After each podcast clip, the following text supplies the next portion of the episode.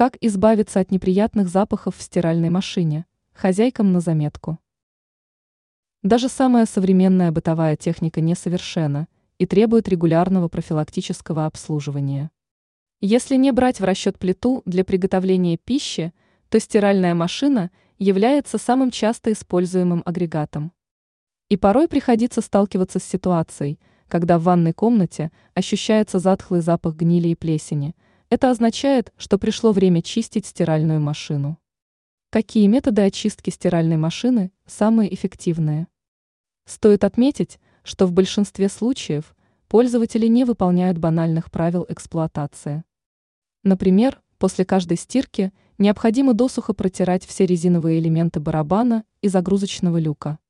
Вода, оставленная там, быстро протухает, и для резины это плохо. Если вы стирали вещи с очень серьезными видами загрязнения, то после окончания стирки залейте в лоток для порошка несколько ложек уксуса и включите режим полоскания.